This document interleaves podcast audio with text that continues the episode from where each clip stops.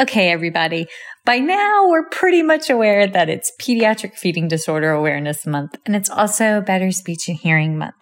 But it is also Asian Pacific Islander Awareness Month. And did you know ASHA has a caucus to support the 3% of our colleagues that identify as an Asian Pacific Islander? And 3%. That boggles my mind because we serve a population that is so much more diverse than that. So when I found out that we have a caucus to support our colleagues and to support ourselves that are monolingual SLPs serving a diverse population, well, I recruited them and begged them to come on. But I also have to give a very heartfelt gratitude to two women in this caucus that are actually not in today's interview, but have mentored me and brought me so much joy and laughter over the last actual couple years of my life.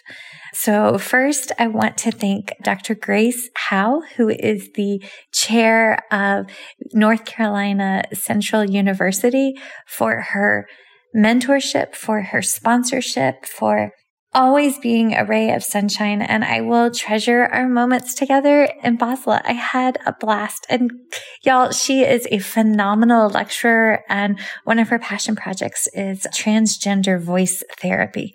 And so I highly recommend if you can ever take a course by her, soak it up, baby.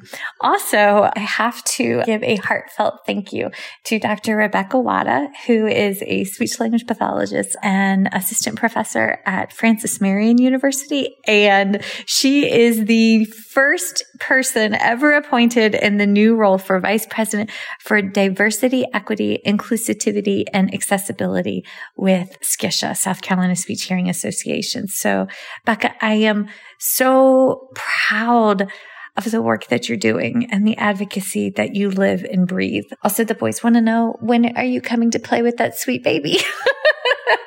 so Ladies, thank you for being you. Y'all, I hope you enjoy this episode as much as I did. Honestly, we geeked out with the guest and we spent another hour after the recording just talking about therapy. So uh, they'll be back this fall to talk more about therapy because they're both AAC specialists working with neurodivergent populations.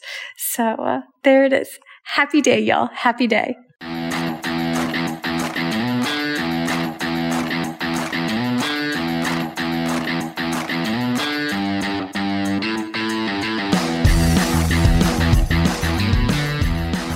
Hi, folks, and welcome to First Bite Fed, Fun, and Functional, a speech therapy podcast sponsored by SpeechTherapyPD.com.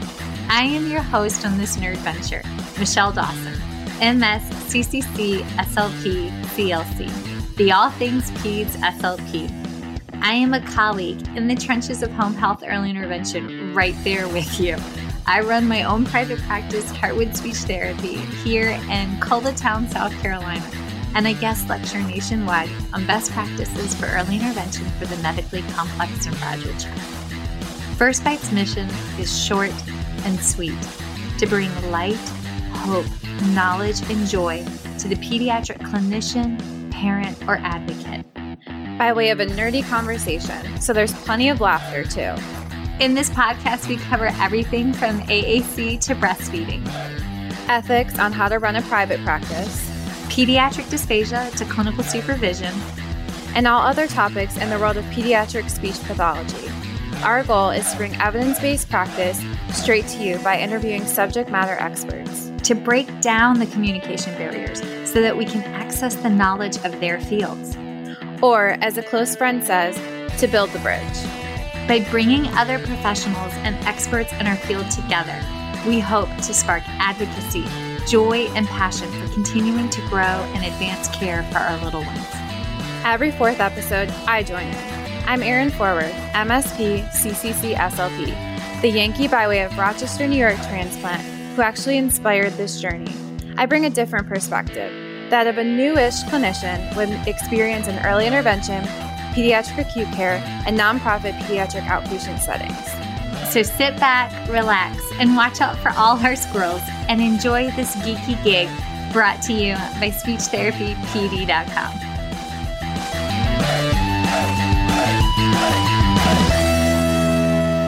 All right, everybody. We all know like the backstory of May being Better Speech and Hearing Month, but May in and of itself represents so much more than that. May also has Pediatric Feeding Disorder Awareness Month, but it is also, correct me if I'm wrong, ladies, the Asian American History Month. Is that correct? Asian American yes. Pacific Islander Heritage Month. There it is. Okay, see, I, I am crushing the podcasting today, y'all. but that's what we're going to do. We're going to talk about the Asian American Pacific Islander Caucus. And here's the why because most of us that are working professionals, I believe it is 92% predominantly Caucasian female speech language pathologist. And that is not reflective of the patients that we have been called to serve. Also, y'all, let's just admit it. We don't know what we don't know. And most of us don't even realize that ASHA has a plethora of caucuses. And those caucuses raise awareness about issues that are near and dear to their members' hearts, right? And a lot of advocacy and education. So, the backstory on this one is that last year at ASHA, I was volunteering at the speechtherapypd.com booth and I sat across from or stood across from the ASHA caucus section. And there was like all of these different caucuses. And the Asian Pacific Islander Caucus. Did I say this right now? Asian Pacific Islander Caucus. They were diagonally across from me next to the LGBTQIA plus and next to the Disability Caucus. I was like, how do we not know that these caucuses exist? So I begged, borrowed, pleaded, sent off a couple emails and was like, can I please shine your light and make us better? And then proceeded to tell all my students about it because my graduate students need to know this. And these lovely ladies have agreed to come on, and I'm very thrilled about that. So without further ado, I get to highlight our guest. So the first guest is Archie Soliman. Did I do it right? Soelaeman. Soelaeman. Oh, so close. And y'all, I practice. I'm so sorry. Archie Soelaeman. She is the co-president of the Asian Pacific Islander Speech Language Hearing Caucus. She's also the manager of School Speech Language Services and has been a SLP at a therapeutic day school in the Chicago area. And her focus area is on AAC, which love AAC. That is like a passion project of mine. We don't need to start with PECS. Everybody, if you have a PECS board, we can go to current evidence based practice. And I won't go any farther down that rabbit hole because life. Okay. And then our next guest is Nadhiya Ito. Did I do it right, Nadhiya? Nadhiya Ito? Yes, yes. beautiful. And she's a speech language pathologist and clinical supervisor in LA. And she's a vice president and current advisory board member for the Asian Pacific Islander Speech Language Hearing Caucus and past vice president. Past vice president. Vice president. Yes. yes. This would help if I, I have my readers right here. I should have put them on. And she also focuses on AAC, working with autistic and neurodiverse population, and is a member of SIG 14, which is the multicultural special interest group if that is correct. Basically, y'all, their CV reads like incredibly empowered, badass women that they are, and I get to interview them. So, yay. Hi. Who wants to go first? How did you become a speech language pathologist? Tell us all of the things. Well, I'll go first because I won't be able to beat Nadhiya's story. But I was a pre-dental major in college, and then I decided I didn't want to be a dentist anymore because I wanted people to like me, and people usually don't like to go to the dentist. so then I looked through the course catalog to see um, what other major I can look at that will still take all my credits so that I can graduate on time. And then I took an intro class to speech, and I think it was communication sciences and disorders, and I loved it. And so here I am Okay, wait, what school did you go to? Where'd you go for undergrad and grad school? I went to Michigan State for my undergrad and then Northwestern for grad school. And that's Northwestern was what brought me to the Chicagoland area. Nice, nice. I've honestly never heard it called Chicagoland area. I've heard it called Chicago, and I know there's deep dish pizza and you need a fork. And if you break those rules, then like you are not participating in supporting the greater Chicago area. I have never seen anyone pick up a slice of Chicago deep dish pizza and eat it, but that would be something interesting to see, I would, I would say. I tried one time. I was out there lecturing. I was like, "How do you? This is not." And everybody was they're like, "You're not from around here." I was like, "No, no, ma'am, I am not." okay, so then can I ask, what is your personal cultural background, and how did you get into API? Right, so I kind of grew up in both Indonesia and in the States, just kind of went back and forth. So I'm Indonesian, and I got into the caucus back in 2019, like late 2019. I'm like, oh, there's API caucus. This is pretty cool. So I joined, but I kind of put it in the back burner. And then in 2020, mm-hmm. when the whole world kind of shut down, you know, then like my day to day changed a little bit, a lot of it Um, with like having having to do everything telepractice and figuring life out um, from home and then the murder of George Floyd happened. And then the API caucus created a group called the Anti Racism Learning Community so that we can learn how to all be anti racists. And so that's how I got even more into the API caucus. And then at the end of that year, when some um, board positions opened up, I ran and I got the position. So that's how I got really involved with the caucus. I love that. But see, that's Folks, you've heard me say it on the podcast in the past. If with one breath you recognize a problem, a point of failure in society, within our profession, don't stop with that one breath. Don't just voice your concern or complain about it. It is what you do with that second breath. That's how we drive change. That's how we make the world better. And you may not think that you can, but trust me, reach out to a caucus that represents you and what's near to your heart. Reach out to your state association, volunteer and tithe your time because there is little ways that all of these associations and caucuses they can just plug you in hey and you don't even know it exists until you reach out so Everybody take a big deep breath for that second one and then hold tight.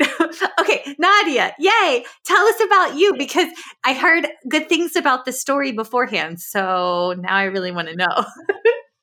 well, I'm just going to quickly mention about my background first. I'm half Japanese and half Sri Lankan. My mom is Japanese.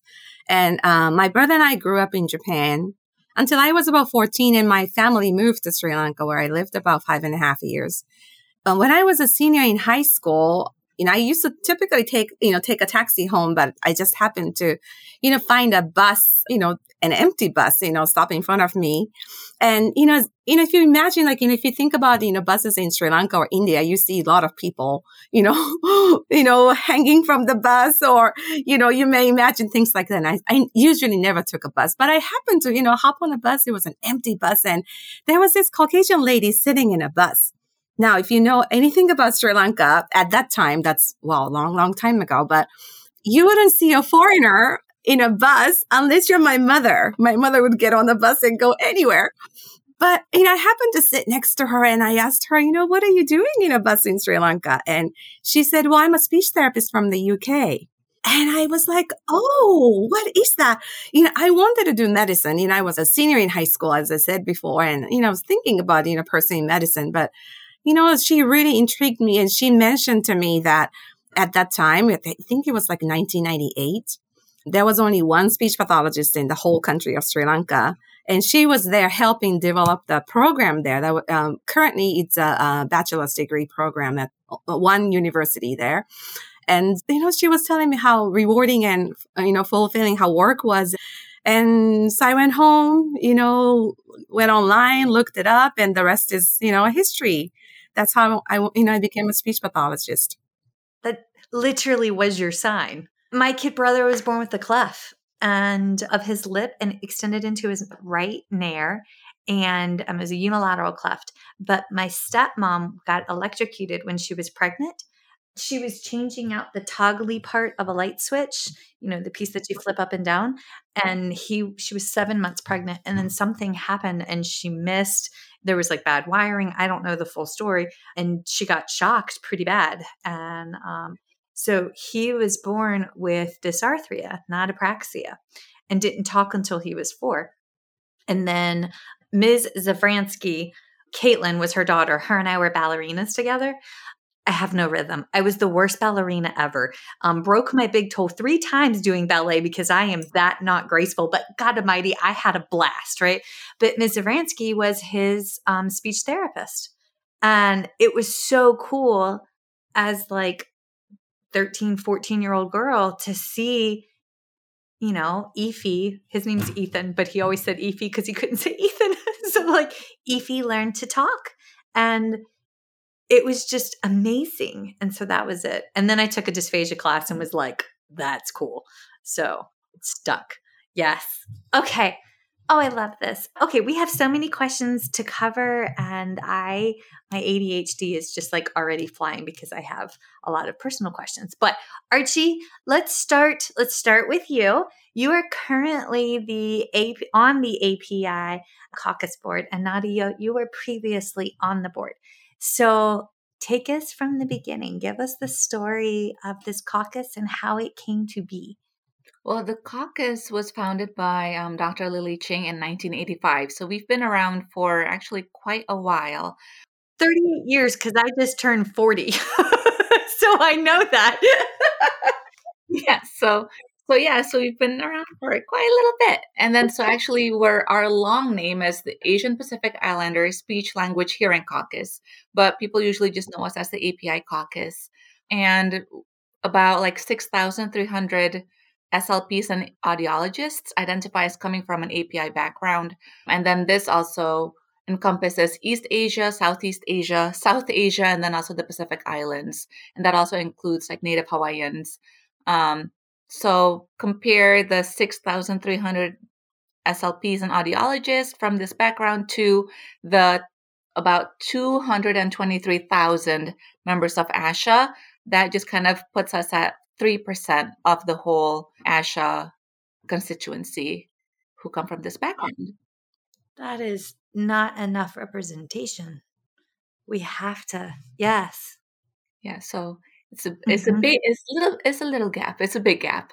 Uh, it's and and in my hat as I can't announce it yet, but I have a new position I'm starting in July 1 and it immediately makes me think, okay, so how can we make this better? So I I'll focus back again. But yes.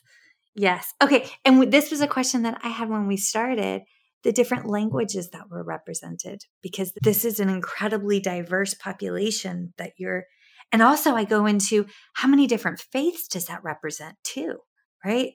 That's a lot. So it's a lot. So right now within this group, we speak at least 48 languages, but I'm sure that there are also other dialects too that people speak. Just because like in Indonesia, the, the major languages, for example, Bahasa Indonesia or Indonesian, but there's also Javanese and Sundanese and all the other they call them dialects, but they're like completely different languages. So if you speak some of mm. those languages, then you have even more languages.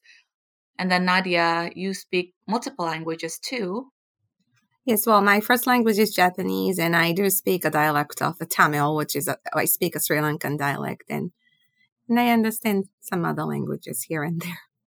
So, when you'll have a meeting, what is the predominant language that's spoken in the meeting? I mean, we most of our members we just speak English for our for all of our meetings mm-hmm. because and that's the thing, and we'll talk about this later on too. Is that we invite anyone and everyone to come and join our caucus meetings, and we do meet like virtually every so often, and then we also always have a meeting at ASHA. Nice. Is it like a pre-con meeting, like a pre-convention meeting, or Actually, the meeting is on Thursdays where we meet, you know, where, where the ASHA, you know, has the um, multicultural collective concerns, MC squared. So like the, our meetings take place right before that. It's our annual meeting. there's so many meetings that occur at ASHA that it's hard when you're like when you serve in a bunch of you're like oh I gotta go can't catch class right now I'll see you later and then you're just like bolting down the hallway like trying to make it to the next one yes yes do y'all have numbers on how many different faiths are represented within the caucus?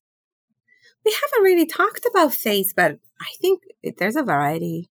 There's a lot I would say. Yeah I would say that there's a lot yeah. That's something that I always find very intriguing just because I mean, I'm a woman of faith. I grew up Southern Baptist, but the whole, our particular denomination, women were supposed to be submissive and not work and not be employed. And I don't do well with that philosophy for a lot of reasons. So we changed to a Methodist church. And then when my husband and I got married, we joined a Lutheran church, right?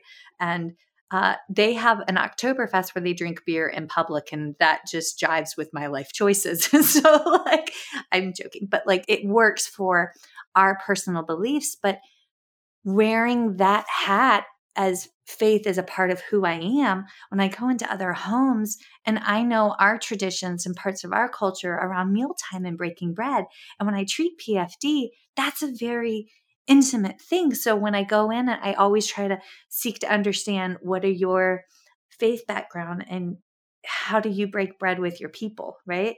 And so that we can embed that within our treatments. Um, because I had a family that was from India years ago where they wanted the little one to drink from a cup, but the cup couldn't touch his lip. And I had never heard of that part of their culture before. And that was a very this is very difficult because we also had some hemiparesis and some things. So it was a good OTPT work like workaround. But I just I always kind of wonder about that. But yes.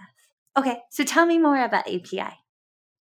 So I think ASHA just recognizes API caucus as just one group, but you know, essentially we're people from a lot of different areas. I mean, Asia, if you think about it, it's a very large continent, and there's like the mainland Asia, and then we also have so like thousands of little islands too. And we're just seen as one group, but really we're a lot of different subgroups kind of grouped. Right. And our diversity within the group is not, you know, really recognized at the moment.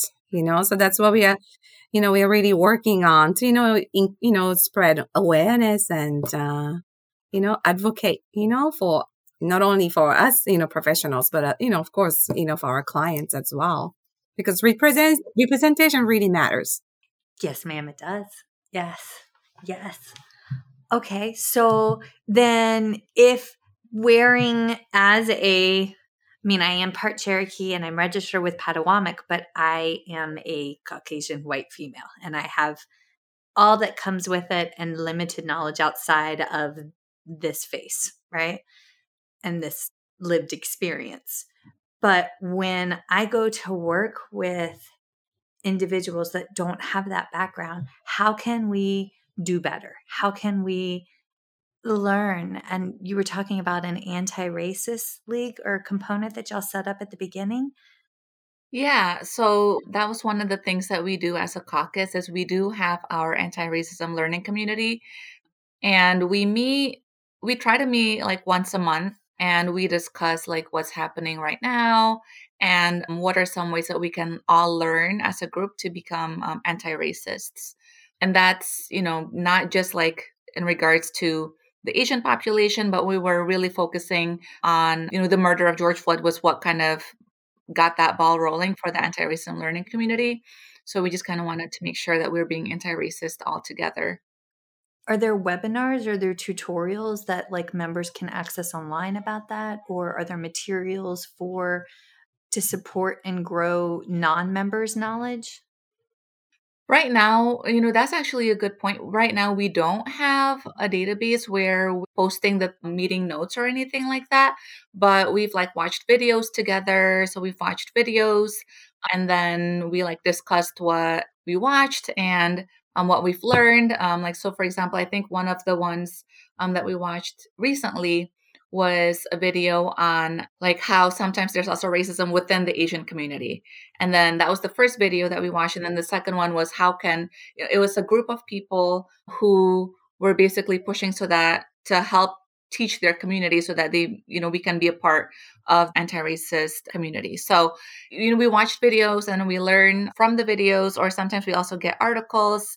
When 2020, when a lot of people were home, we had a book club, like as part of the ALC or anti-racism learning community meeting, where we were reading, I think the Ibram uh, Kendi book how to become an anti-racist or something like that. I, I can't really, I, am not 100% on the title, but we were all like reading that book together and then discussing it and how we can all become an, an anti-racist. So there's, you know, it's a pretty interesting group and anyone is able to join. And yeah, so our next meeting is actually like after this recording next week. So so it'll be after the recording. So the recording it would have happened after the record this recording is released but we will hopefully have another one usually like at the end of the month.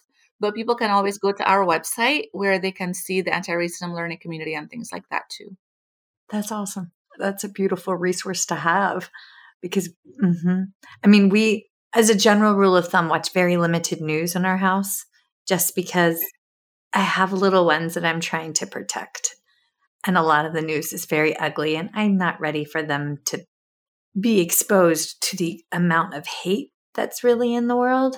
And there's a fine line between educating and advocating your children and protecting their mental health. You know, that's, but I was aware that um, last year that there was successive attack on Asian Americans, especially over in California. And that was that was something that was discussed deeply within our home because prior to moving to Virginia, our children attended a Mandarin immersion school. So for the last three years, half their day was taught in Chinese and in, in Mandarin.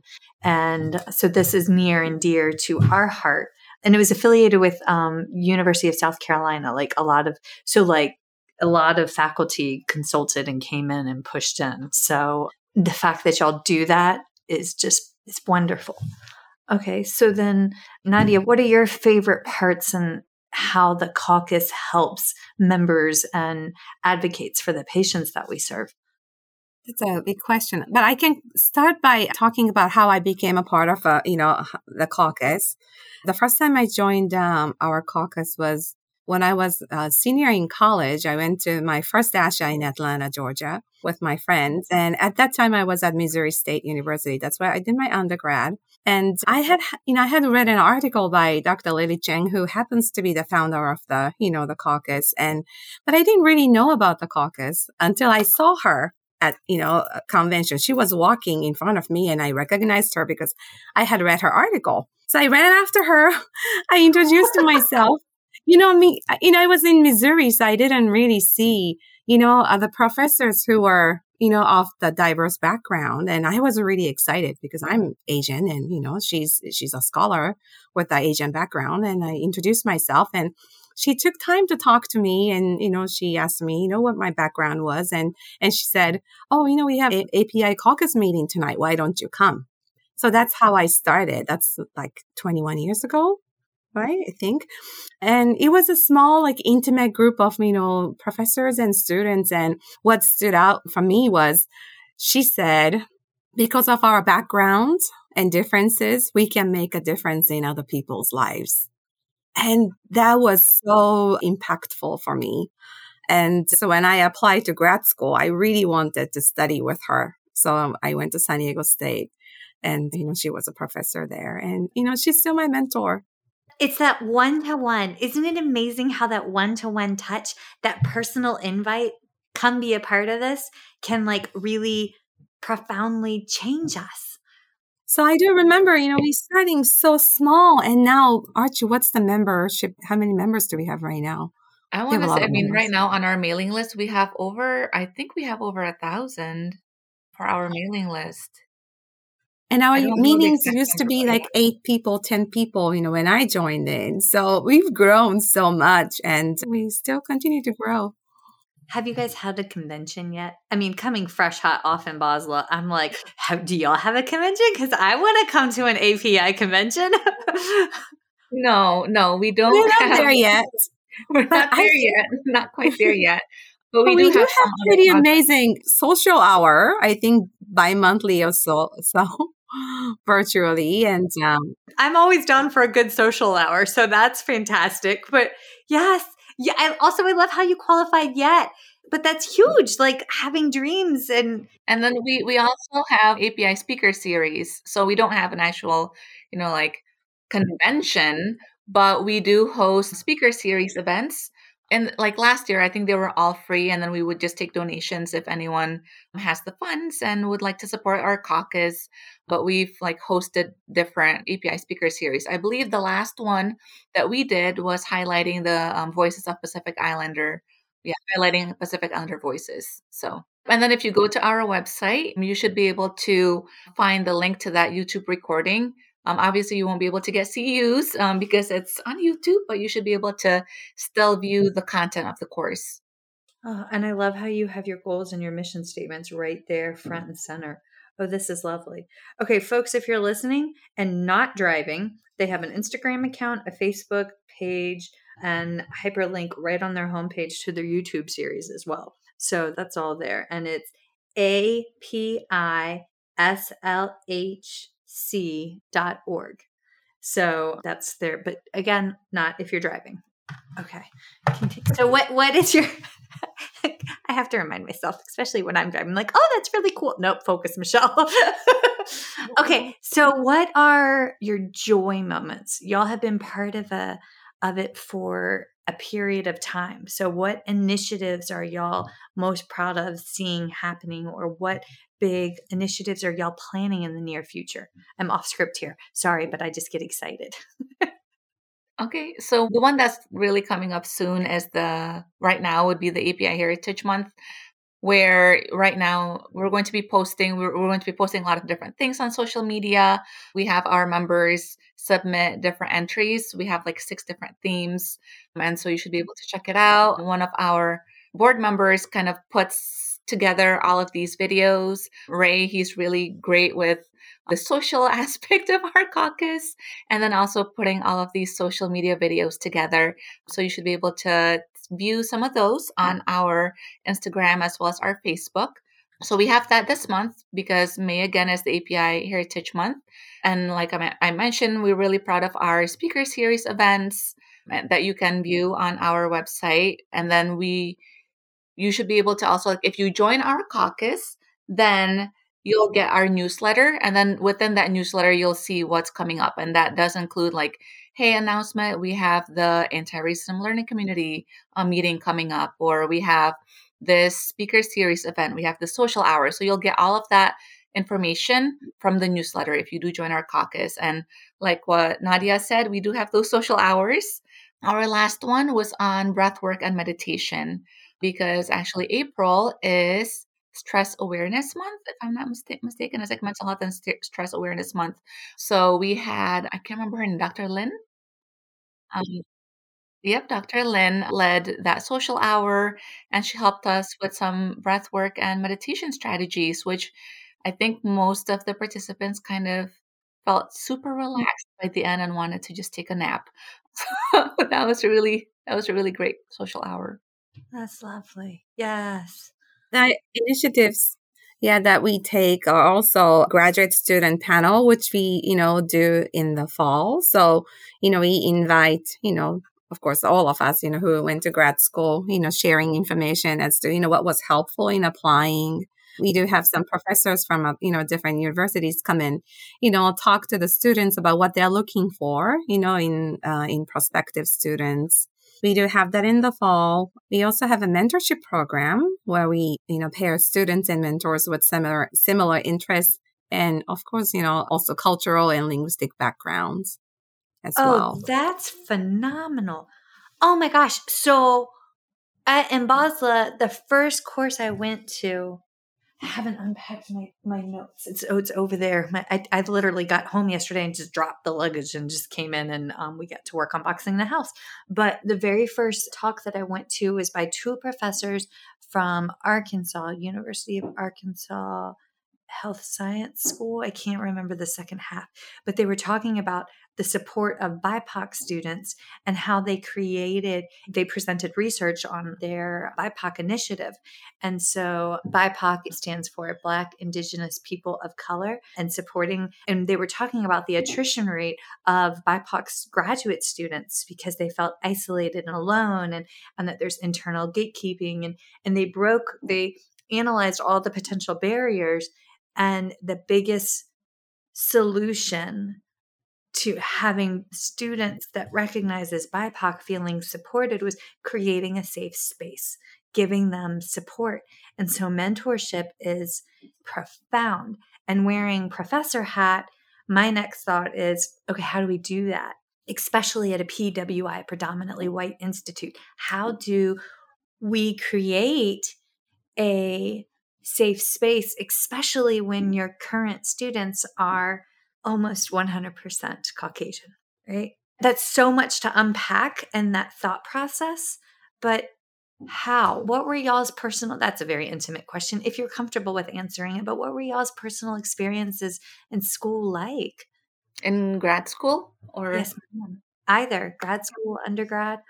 I mean, I think undergrad, the majority of the individuals within my cohort were Caucasian, and then same thing also with grad school. And then in grad school, I know like within like that first week, all the second years were doing the screening, like speech and language here, like speech and hearing screening for everyone, and then to see if anyone needed some additional assistance, right? like during you know the course of the program.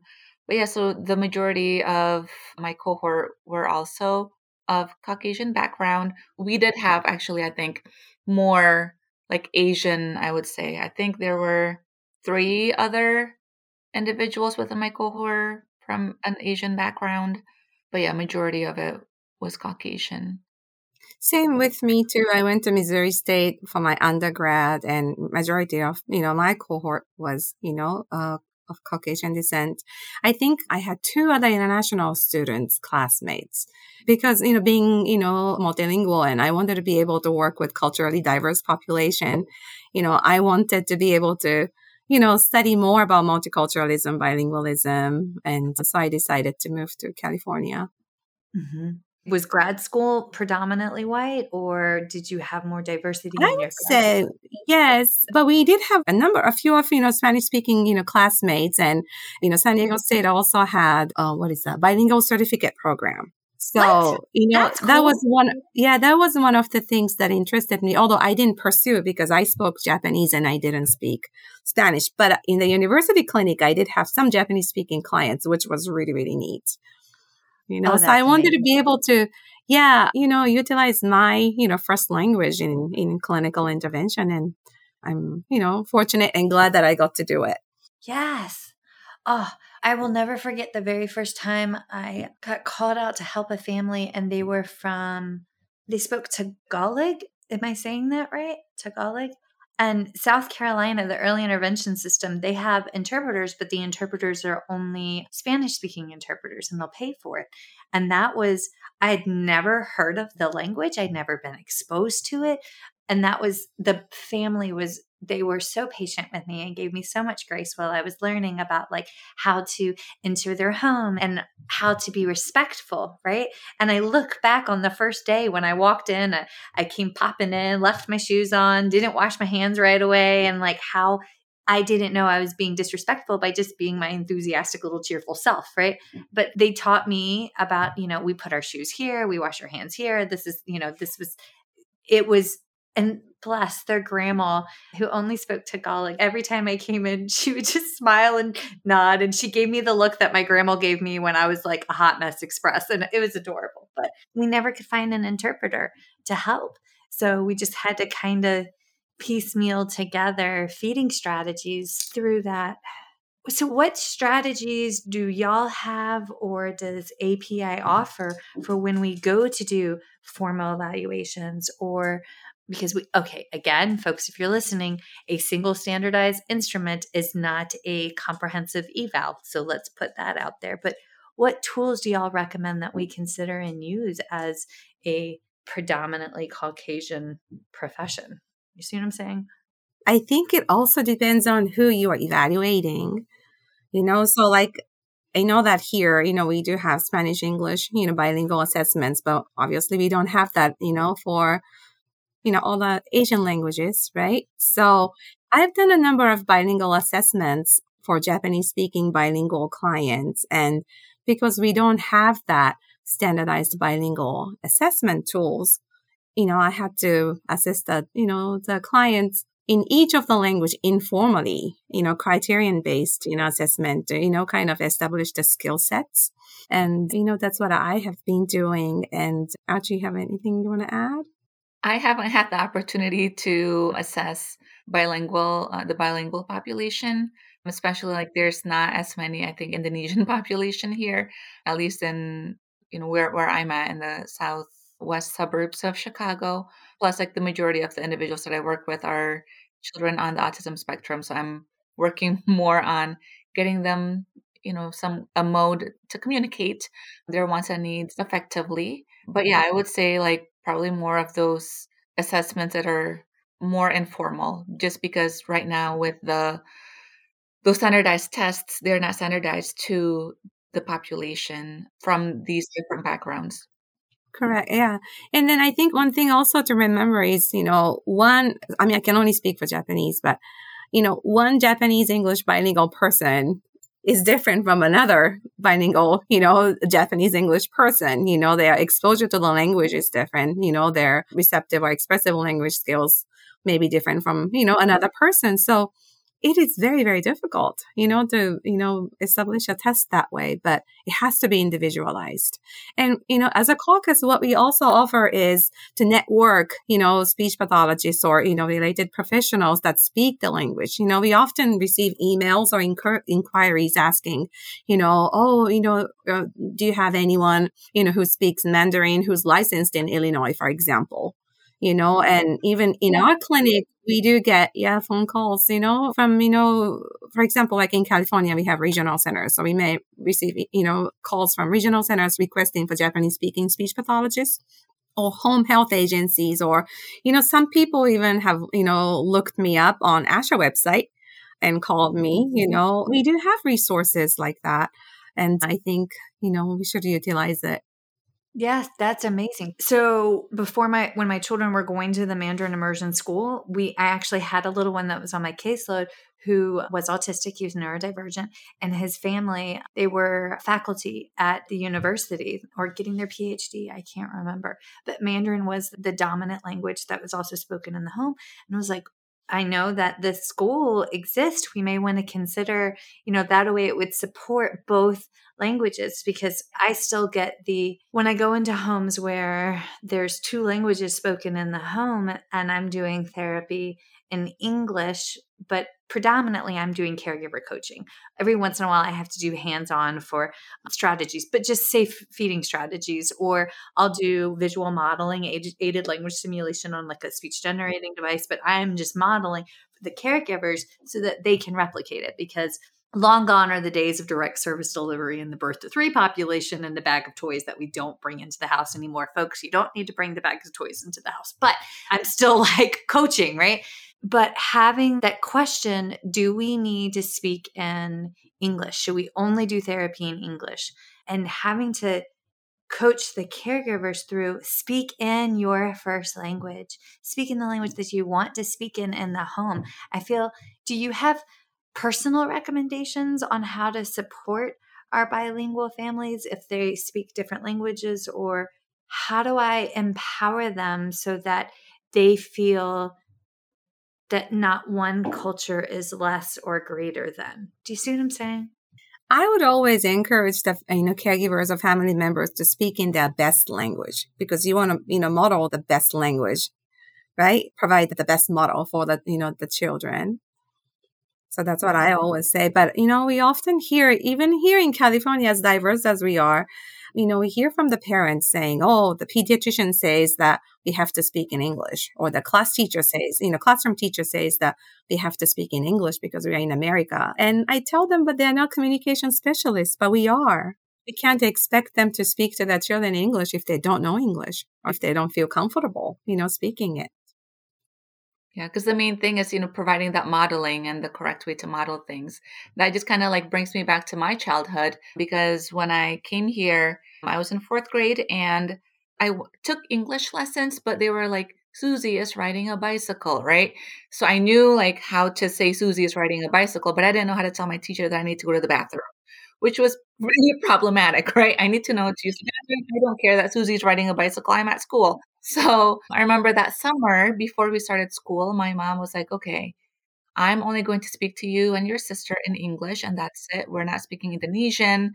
So that summer, I just like spoke in broken English, took ESL for one year, and then I didn't have to take ESL anymore. But then I essentially kind of like lost my Indonesian until we went back to Indonesia. And then I then spoke broken Indonesian. And then, you know, eventually like I regained both languages and I'm fluent in both again, thankfully. But yeah, so it's just more speaking in that like what Nadhiya said in the your best language so that you can provide the best model. But looking at the families too, there's also different cultural components, especially when you know we're working with parents from diverse backgrounds. So we have to make sure that we have some of that cultural competency and just cultural awareness because like for example, some parents might nod during a conversation, but it doesn't always mean that they're agreeing with you. Right? They might just nod, but it doesn't mean they're That's agreeing. out of respect. We do that in Japanese culture. You know, we nod. It's out of respect, but you know, we don't. So don't really- interpret it as as comprehension or agreement. Exactly. Yeah. Mm-hmm. Yes. Yeah. And sometimes too, some professional figures are considered like as authoritative figures. So the families might not feel comfortable asking questions or communicating with them in general. But it's important to let them know that they're also a part of the treatment process for their child. Because as we know, right, we go into the home or they come to the clinic or they come to school, and it's only a tiny part of that child's day. The rest of it is at home with their parents, right? So the parents are also as much a part of that treatment process for their child. And we're not just like the one that's going to come in and wave a magic wand and just fix them, right? Like some things also have to happen at home to build that carryover and that generalization and for, for our clients and students. And as, as you said, you know, many families do, you know, regard the professionals, even speech pathologists as authoritative figures. So they may not feel comfortable asking questions or even, you know, with the provision of services, you know, minority families may not get, you know, as much services as, you know, other counterparts because one, they may not know how to request. They may not know that they could request you know, many of the Asian cultures are such that when things are given, we say thank you and we accept it and we don't ask for more. You know, and sometimes, you know, they will come to us and say, you know, Miss Nadhiya, my son was given this much of speech therapy at school, but his classmate is getting twice the amount. Why is that? You know, sometimes some families feel comfortable asking questions to us because we understand their culture and, you know, language and they feel comfortable communicating with us. But they may not do that in other settings. So I think advocating for families, you know, is, you know, it's also a, you know, crucial thing. And like Archie said, you know, parents and caregivers are part of the team. You know, this is a team mm-hmm. process, right?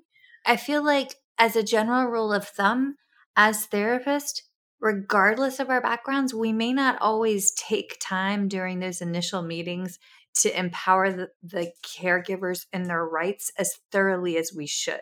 To say, hey, you're allowed due process if you're in an IEP. Dog agrees with that. She's very excited about that if you heard that in the background. Or I always make a habit of saying, look, I am your current speech pathologist and I know what I know. But as we walk on this journey together, I may not be the therapist that you need in the future. We may just need to work on this one strategy, and then you may need more language therapy or articulation therapy, and that's a different therapist. Or you may not like my coaching style. And if you don't, that's okay. I will find somebody who we can refer to that will support you. And it might not be me, but that's I remember when I modeled that for a student one time and she was like, Why did you tell them that they may not like you?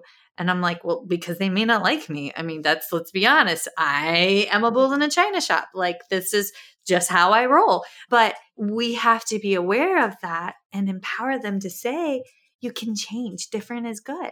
And then I would say to like take the time to explain things to the parents.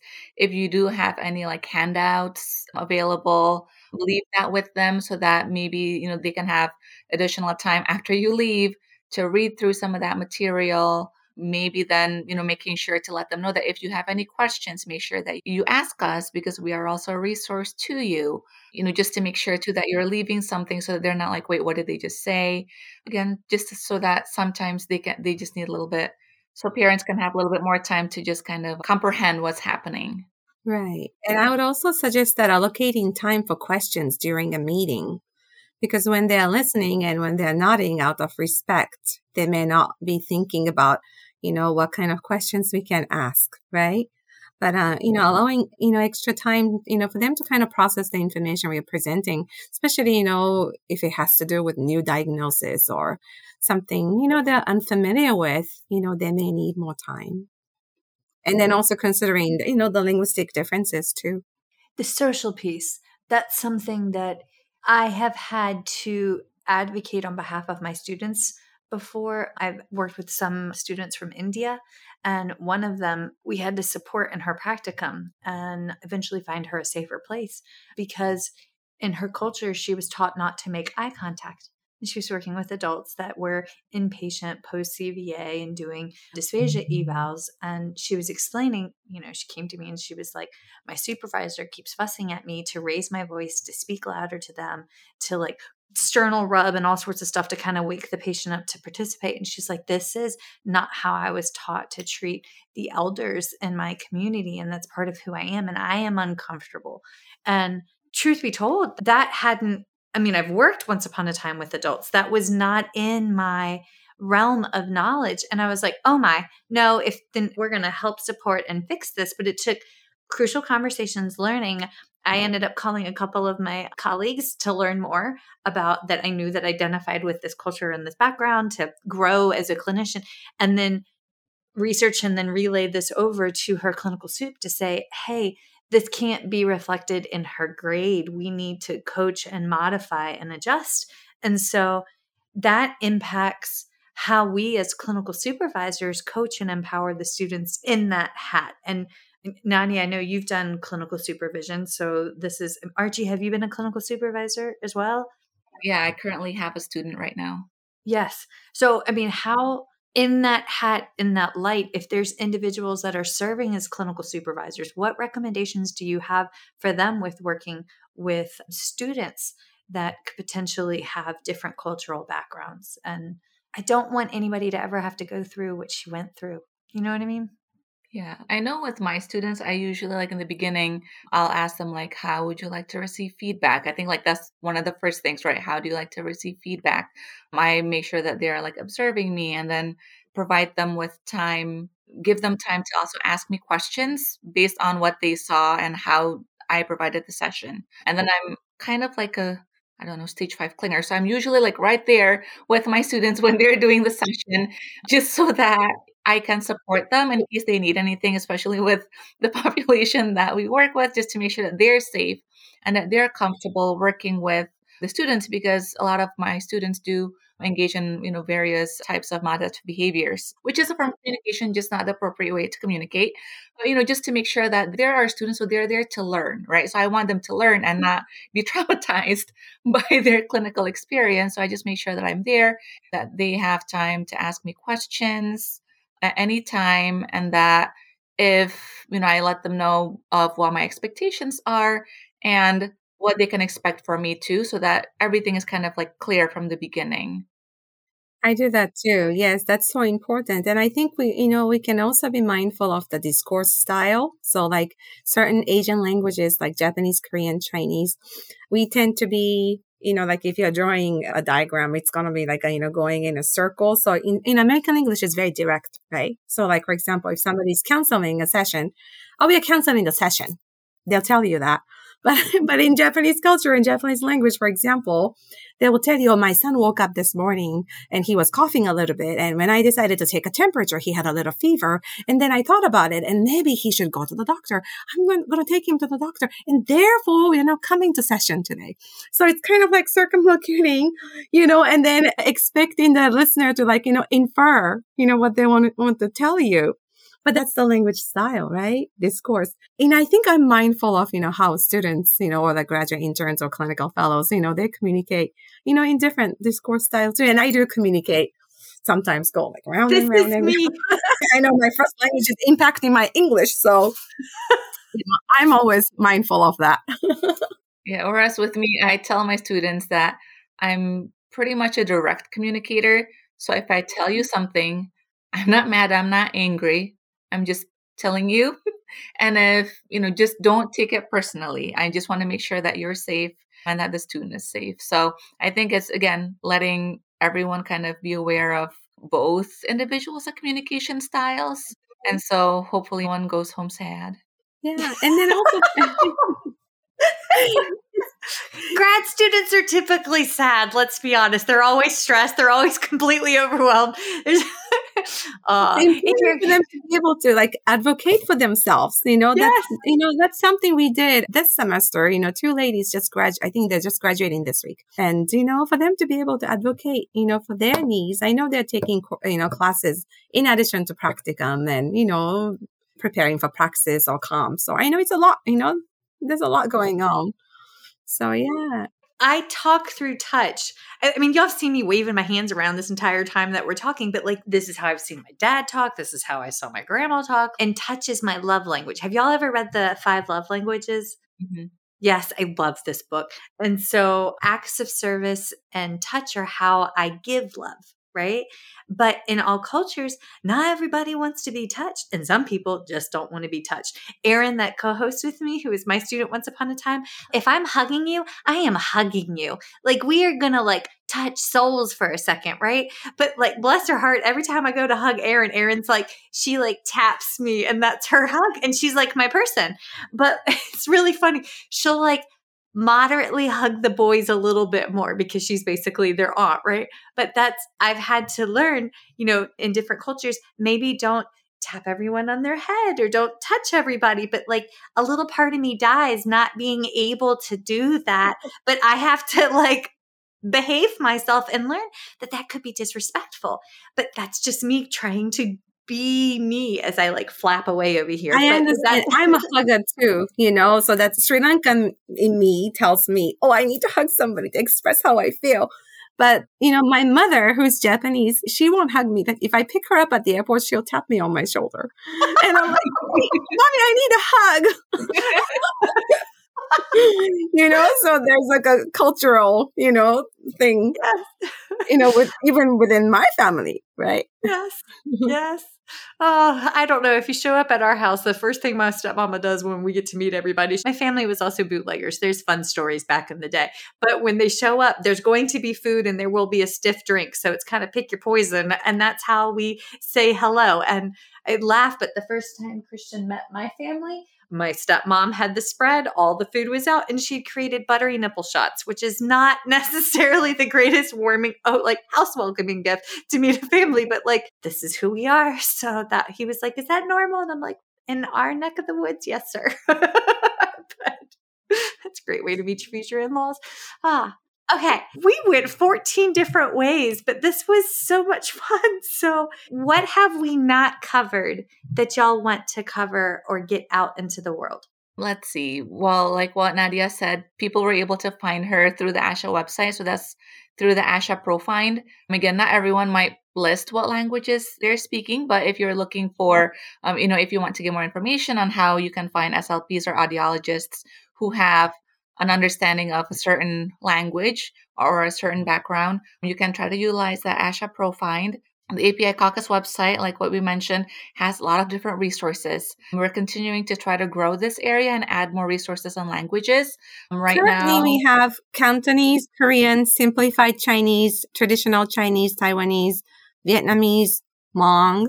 We have those resources listed on our website, and other languages are in process. Yep. So Progress. absolutely, yep, yeah, they're in progress. So you can definitely check some of those resources out. Follow us again on social media.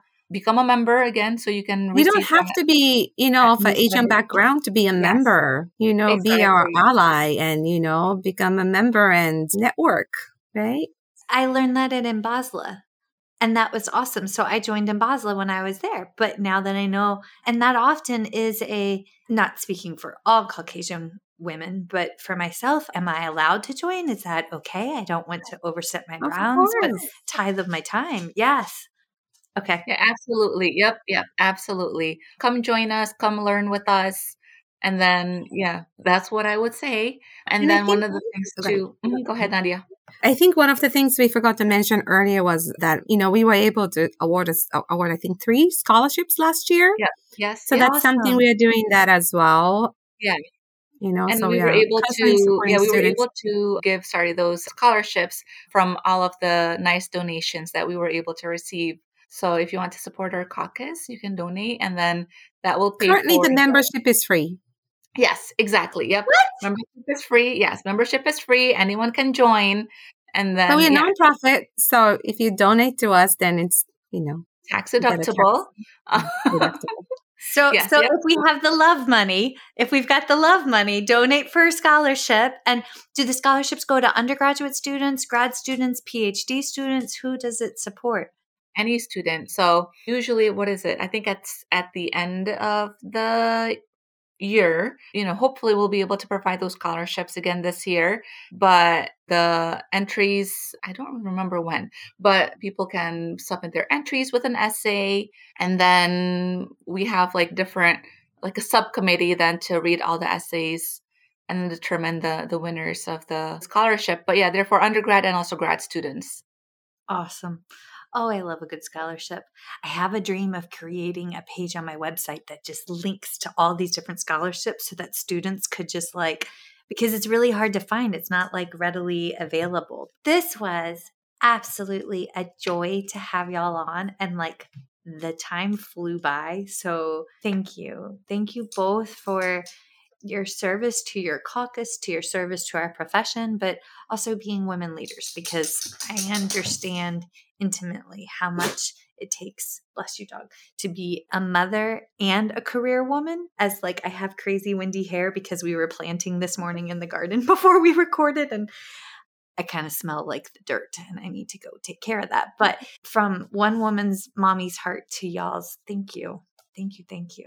Thank you, thank you for having us. Thank you so much for having us. Well, y'all go check out their website, become a member, and thank you for joining us for May because there is so much goodness to celebrate this month. So, as always, check us out on First Bite Podcast on Instagram, on Facebook.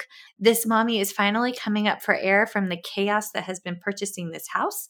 We found out all the things. Fun fact the lady that owned this house left behind three Flemish lops, and the first week of living in this house, we had to find a bunny rabbit rescue because the bunnies were bigger than my dog. And oh, yeah, that was the tip of the iceberg. Also, the propane went, all the things. So if you've messaged the last couple weeks and I've been in a hole, please know I was in a fantastic hole. And now we're getting ready to purchase all new toilets because the miniature peach toilet is just not going to work. So give me grace, but I will get back to the messages. So, everybody, have a lovely time, ladies. Thank you for joining. And this is great. Feeding Matters guides system wide changes by uniting caregivers, professionals, and community partners under the Pediatric Feeding Disorder Alliance. So, what is this alliance? The Alliance is an open access collaborative community focused on achieving strategic goals within three focus areas education, advocacy, and research. So, who is the Alliance? It's you.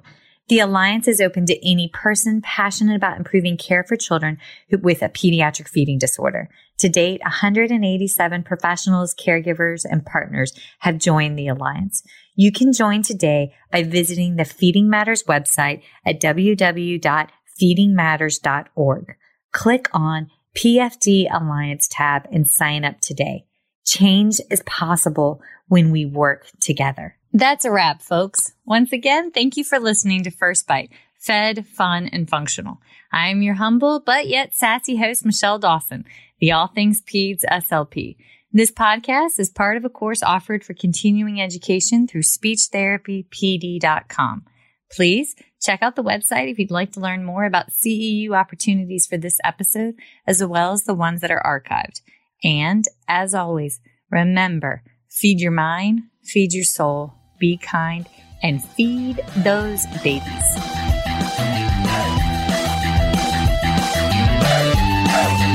Hey,